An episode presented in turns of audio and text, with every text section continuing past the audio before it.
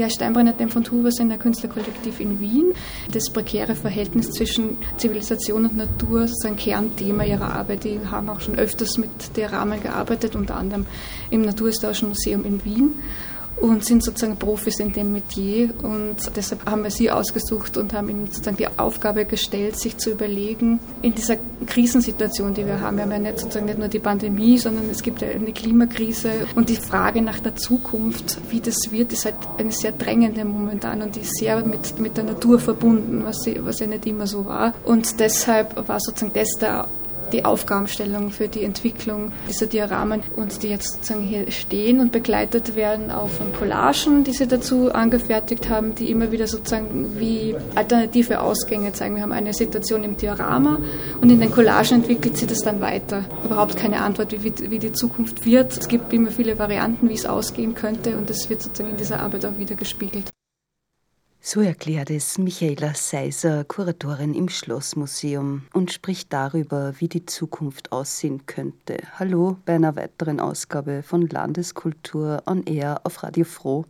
Das Künstlerkollektiv Steinbrenner, Dempf und Huber beschäftigt sich mit dieser Frage und entwickelte Zukunftsvisionen, die es in riesigen Dioramen inszeniert. Radio Froh war während der Aufbauarbeiten im Schlossmuseum und hat mit einem der Künstler des Kollektivs, mit Christoph Steinbrenner, über die Ausstellung Heaven Can Wait gesprochen. Also zum Beispiel steht hier ein Tiger neben einer kleinen Antilope und neben einem Kranich oder ein Puma neben einer Ziege. Das wären in Wirklichkeit natürlich nicht nur Feinde, sondern das wären ja Beutetiere, zumindest die Ziege gegenüber dem Puma und so weiter. Und die schauen alle kollektiv in eine Richtung. Und in Wirklichkeit werden da mehrere Geschichten erzählt. Die eine ist, dass wir befinden uns ja gewissermaßen in einem Wohnzimmer, scheinbar ein möbliertes Zimmer mit einem Kronleuchter, mit einer Kredenz, mit einem Bild, an der Wand. Und das äh, Zimmer ist allerdings besetzt von diesen soeben beschriebenen Tieren. Und alle Tiere schauen in eine Richtung und betrachten gewissermaßen den Betrachter, nämlich der, denjenigen, der sozusagen vor dem Diorama steht. Also normalerweise sind wir es ja gewöhnt, dass wir die Tiere betrachten im Zoo oder eben halt jetzt im Naturhistorischen Museum oder wie auch immer. Also da haben wir einerseits den Blick umgedreht. Andererseits ist es aber auch so, wenn man dann zurücktreten würde und hinschaut, wohin die Tiere schauen, dann sieht man, sie betrachten die gegenüberhängenden Bilder. Und diese Bilder, das sind immer sozusagen in der ganzen Ausstellung, die wir da konzipiert haben, befinden sich immer sozusagen gegenüber von dem jeweiligen Diorama. Insgesamt sind es ja fünf Stück. Immer drei Bilder gegenüber, die ganz unterschiedliche, entweder sozusagen andere Varianten, wie das Diorama selber inhaltlich erzählen, oder also eine dialogische Situation herstellen. Hier ist es eben halt die Eroberung der Tiere, sozusagen das ist die gesamte Heaven Can Wait Ausstellung handelt ja von Zukunftsvisionen. Und wir sagen sozusagen, wir können nicht die Zukunft voraussagen, gerade in Zeiten wie diesen, sondern es gibt sehr viele mögliche Szenarien. Und eins ist eben halt auch, dass eventuell die Menschen nicht mehr sind und die Tiere sich die, ihre Sphären wieder zurückerobern. Und sogar die Sphären der Menschen erobern, was jetzt im Moment ja genau umgekehrt ist. Die Umkehrung des Blicks in Heaven Can Wait. Ursprünglich war ein Diorama eine im 19. Jahrhundert von Louis Daguerre, einem Pionier der Fotografie, erfundene Technik. Dabei handelt es sich um eine Art abgedunkelte Schaubühne. Durch wechselnde Beleuchtung von Vorder- und Rückseite können damit zum Beispiel Bewegungen oder Tageszeiten effektiv simuliert werden. Grundsätzlich wollten wir eine Taxidermie-Ausstellung machen, also eine Ausstellung über das Präparieren. Und ähm, der Herr Weidinger hat dann die Idee gehabt, dass es ja eigentlich ideal ist in unserem Museum, weil wir, wir Kunst Sammlungen haben und wir haben die Natursammlungen, mal etwas zu machen, wo man die, diese beiden Themen verschränkt. Und die Taxidermie oder die Präparationskunst bietet sie insofern an, weil das sehr nahe ist. Die Präparate werden ja auch wie Skulpturen gestaltet und werden die heute übergezogen. Also es ist sehr nah an einem, an einem künstlerischen Akt. Und es gibt auch viele Künstler, die sich dafür interessieren, auch mitunter aus diesem Grund. Und ähm, dieses nahe Verhältnis zwischen, zwischen Kunst und Wissenschaft, das wollten wir irgendwie als Anlass nehmen und sozusagen unsere Sammlung auch zeigen, weil wir haben eine super Präparate-Sammlung, also sehr viele und, und, und sehr schöne Präparate. und das mal sozusagen aus verschiedenen Blickwinkeln zu zeigen. Einmal aus dem Blickwinkel der Künstler, die diese Präparate verwenden für ihre Installationen, wo sie sich natürlich nicht daran halten, wie, wo die in natürlichen Habitaten vorkommen, die Tiere, sondern eine, eben Zukunftsversionen entwickelt haben und auch zum Teil utopische Szenen inszeniert haben und andererseits natürlich in der Naturausstellung, wo wir die herkömmliche Habitat der Rahmen, kann man ja sehen bei uns in der, in der, in der Natur Oberösterreich und das haben wir ergänzt mit einem Teil, der sich mit der Präparation auseinandersetzt. Da kann man sich dann anschauen, wie werden diese Präparate gemacht, wie haben alte Präparate ausgeschaut, was gibt es für Arten von Präparaten und warum sind die in der Sammlung und was machen wir eigentlich in der Sammlung damit. Das war sozusagen der Ansatz dieser Ausstellung. Die Ausstellung, die mit solchen szenischen Dioramen gestaltet worden ist, bedient sich also aus der Sammlung des Schlossmuseums. Unterschiedliche Spezies wie Vögel, Säugetiere wurden aus der Sammlung ausgesucht. Stefan Weigel ist der Leiter der Sammlungen und Zoologe. Er hat mit dem Künstlerkollektiv zusammengearbeitet. Für die Besucherinnen und Besucher der Ausstellung wird es wahrscheinlich aufregend sein, die Welt der Taxothermie betreten zu können. Es wird natürlich persönliche, individuelle Einstellungen dazu geben. Das gibt es natürlich, aber so großteils, dass die Leute ganz fasziniert sind, wenn sie ein schönes Präparat aus der Nähe anschauen können, weil da haben sie es wirklich in der richtigen Größe, nicht nur im Bildschirmformat vor sich, sondern haben es in 3D da. Und das sind oft wirkliche Augenöffner, damit man da den Zugang bekommt. Krokodilmumien zum Beispiel, die sind wirklich sehr, sehr alt. Kommt einfach darauf an, welche Präparate. Wir haben Flüssigkeitspräparate, die sind sehr alt. Wir haben Mumien, die sind sehr alt. Die sind aus verschiedenen Sammlungen zu uns gekommen. Und dann gibt es die Thermoplastiken, die sind so um 1900 ist das, ist das so, also gibt es einen Punkt, dass man Tiere wirklich so präparieren kann, dass die natürlich ausschauen und echt ausschauen.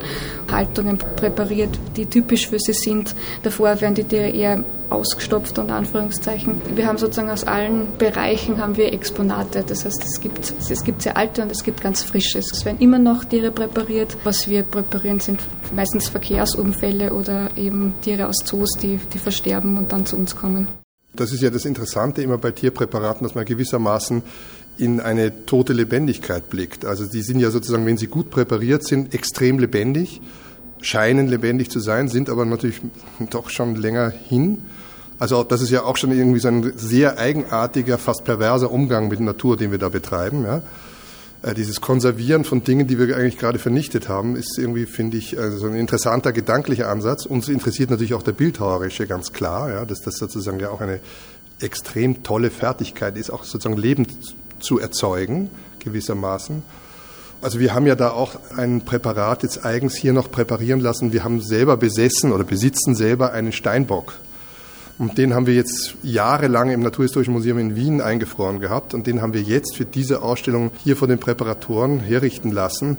Nämlich, dass der ist sozusagen so ein bisschen so wie der, der Scheibenflug von Vögeln gegen eine Scheibe ge, gedonnert und verspreizt sozusagen so fast spastisch seine, seine Vorderläufe an der Scheibe und die Zunge klebt an der äh, Glasscheibe.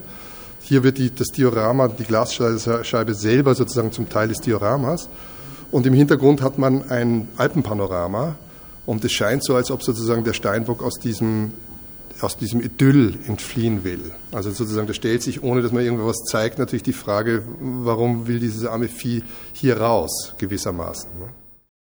Also ich bin momentan der Leiter des Biologiezentrums, der Interimistische, und bin Zoologe, also habe Zoologie studiert und äh, mich interessiert auch persönlich schon seit Vorstudienzeiten die Tierpräparation. Jetzt habe ich immer auch das Präparatorium da über gehabt.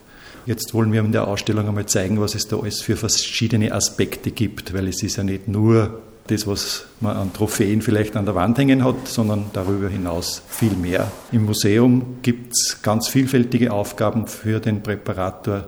Die werden da in der Ausstellung gezeigt. Das geht eben von der Skelettpräparation, Flüssigkeitspräparation zur wissenschaftlichen Präparation von Säugetieren und Vögeln bis hin zum Modellbau, den der Präparator auch können sollte. Schon seit Jahrhunderten eigentlich versucht wurde zu präparieren und da hat man halt lange probieren müssen, bis man wirklich auf ein halbwegs ein Ergebnis gekommen ist.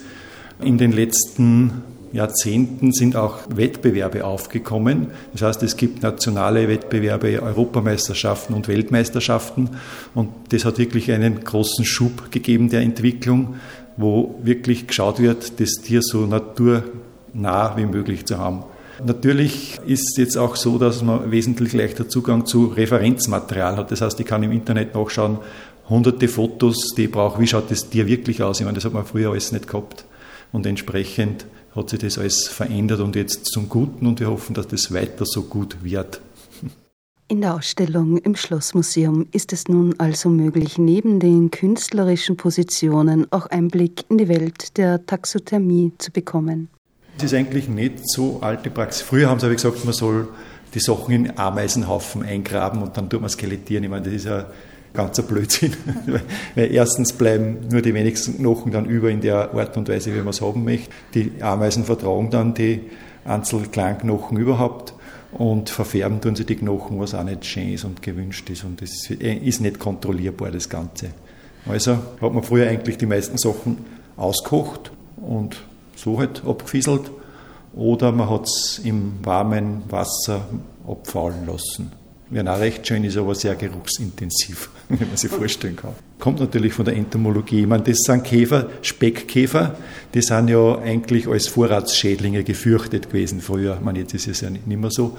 Aber wenn man zum Beispiel irgendwas Fett, ein Speck oder was eben deshalb heißen so, wo liegen gehabt hat, im Dunkeln vielleicht, dann sind die gekommen und haben das fressen, haben Eier abgelegt, die Larven schlüpfen aus und fressen das Gewebe dann zusammen. Und das hat man sich übernommen, haben gesagt, aha, nehmen wir das für die Skelette, geht gut.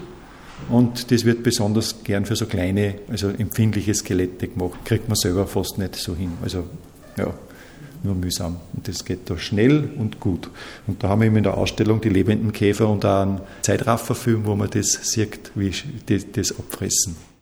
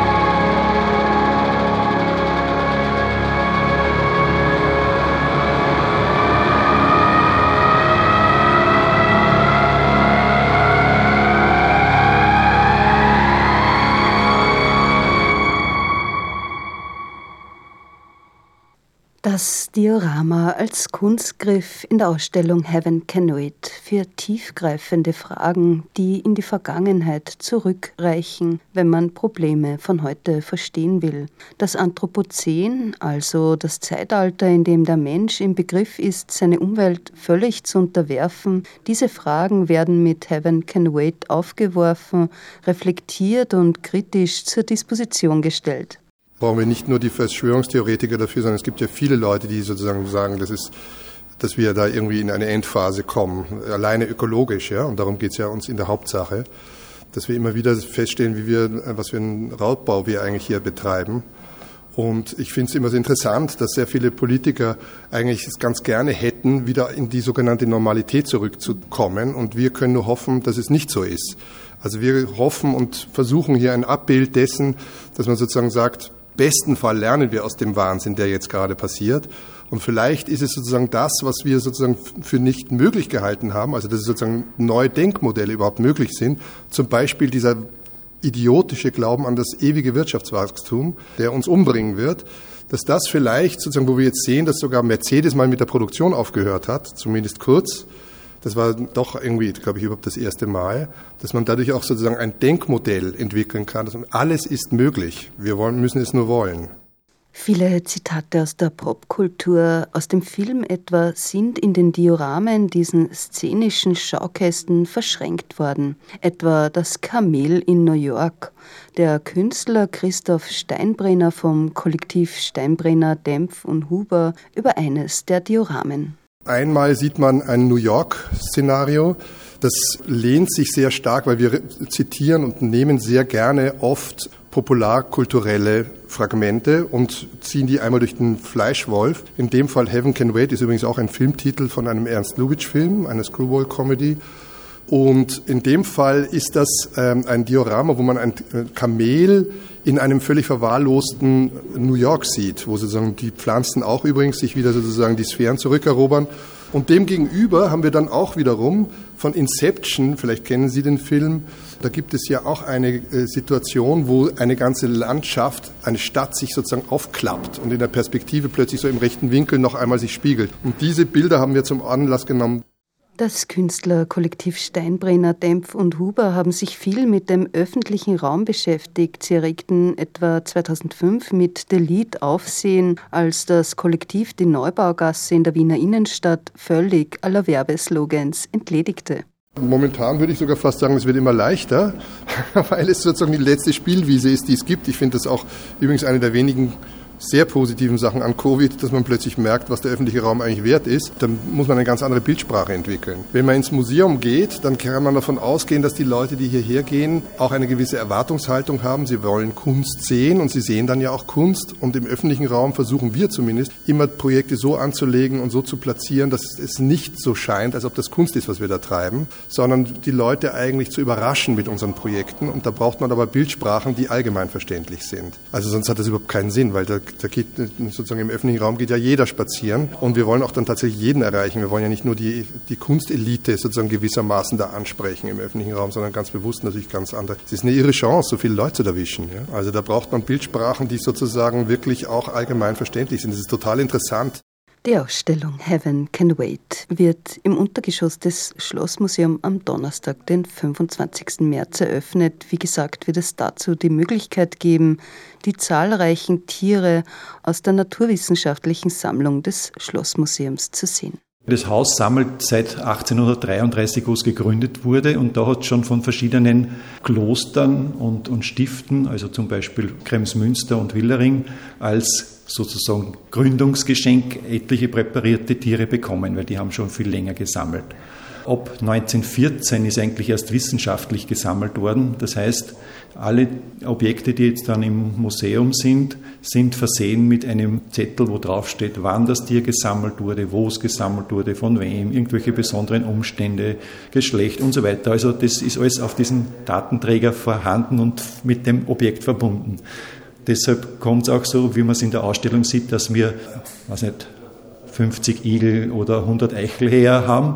Und da fragen natürlich die Leute, ja, braucht ihr denn so viele? Und wir brauchen das schon, weil wir haben natürlich nicht von jedem Fundort das, von, von derselben Zeit Und äh, so kann man dann nachschauen, wenn ich eine Verbreitungskarte zum Beispiel mache, was habe ich jetzt da an Igeln? Wo sind die Igeln bei uns wann aufgetreten?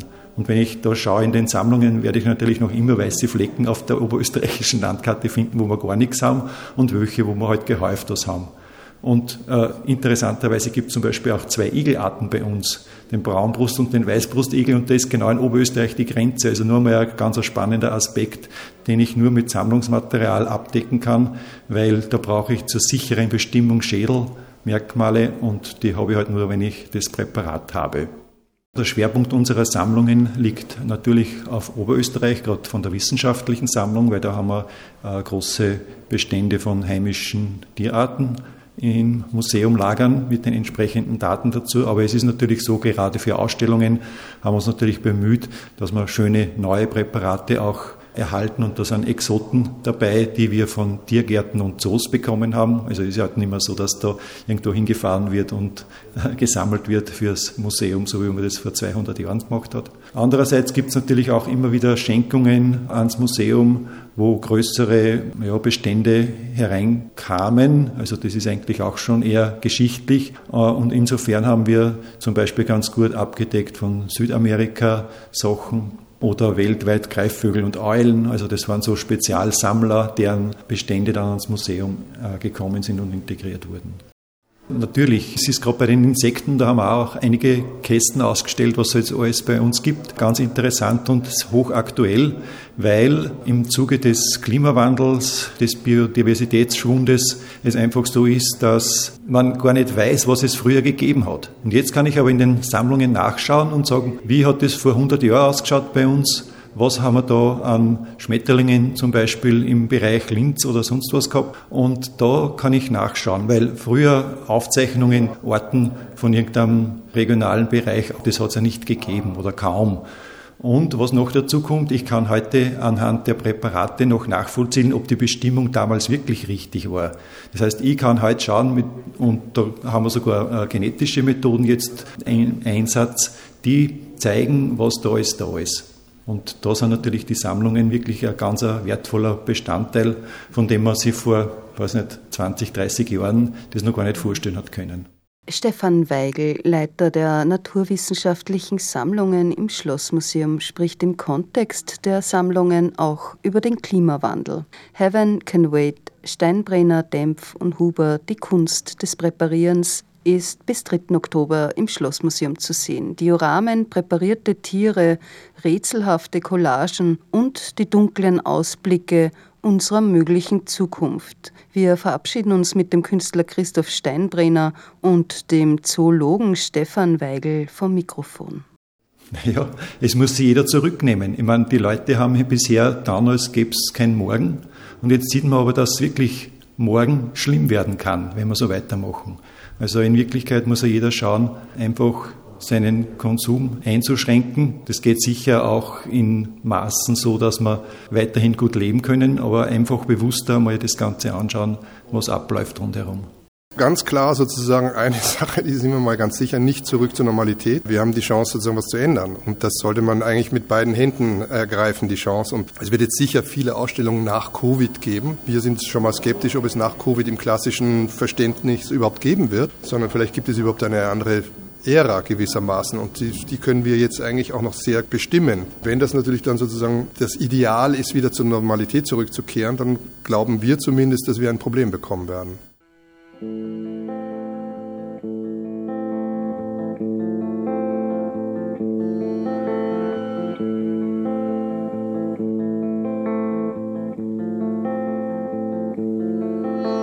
die Sprache von dir lässt und die Nacht bis in den Tag reicht. Wenn die Dinge dich erschrecken und das Dunkel um dich schleicht wenn die Türen sich verschließen und die Worte sich zurückziehen. Wenn der Schlaf nicht kommen will, aber die Tage vor dir fliehen.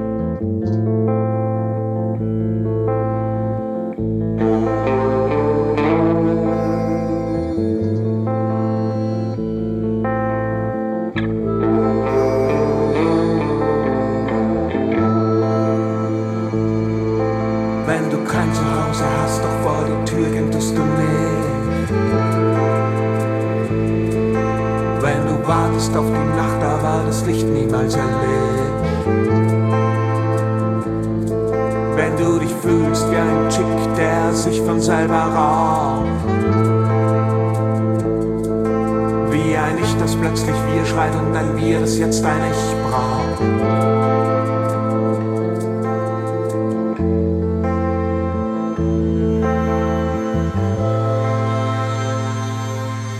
is the past that will return from the future this time.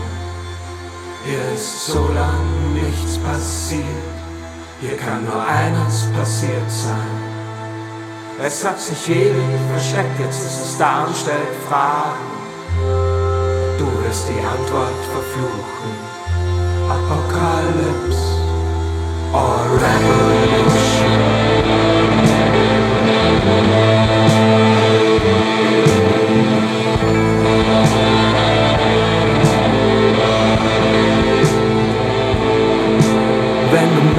Was du anfasst, das verdoppelt sich im Nichts.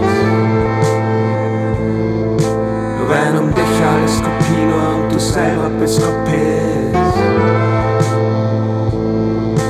Wenn du spürst, die Zeit vergeht, aber noch entflieht sie nicht. Wenn du wartest auf die Nacht, war das Licht niemals erlischt.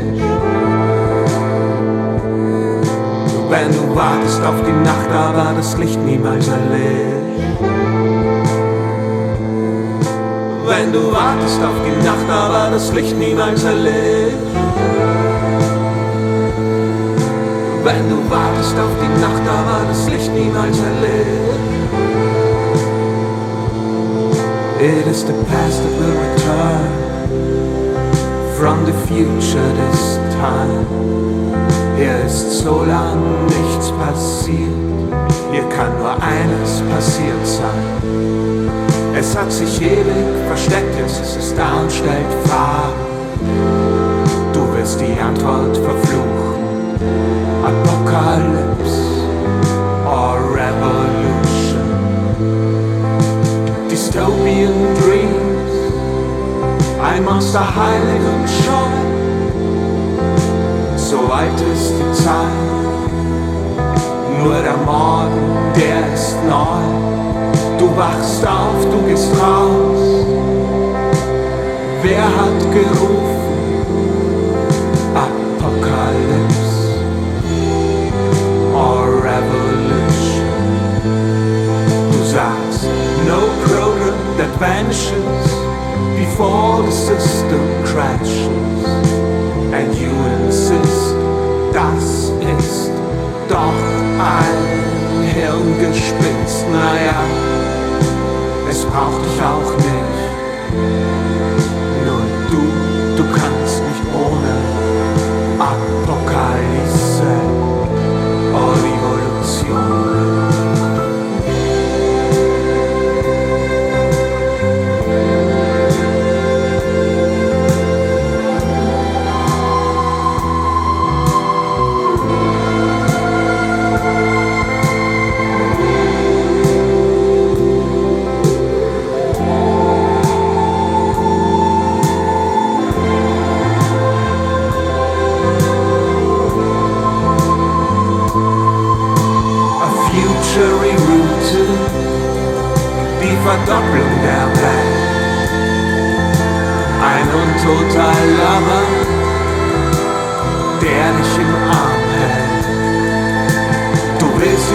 reißen, doch du weißt, es geht nicht ohne Apokalypse. Oh, lieber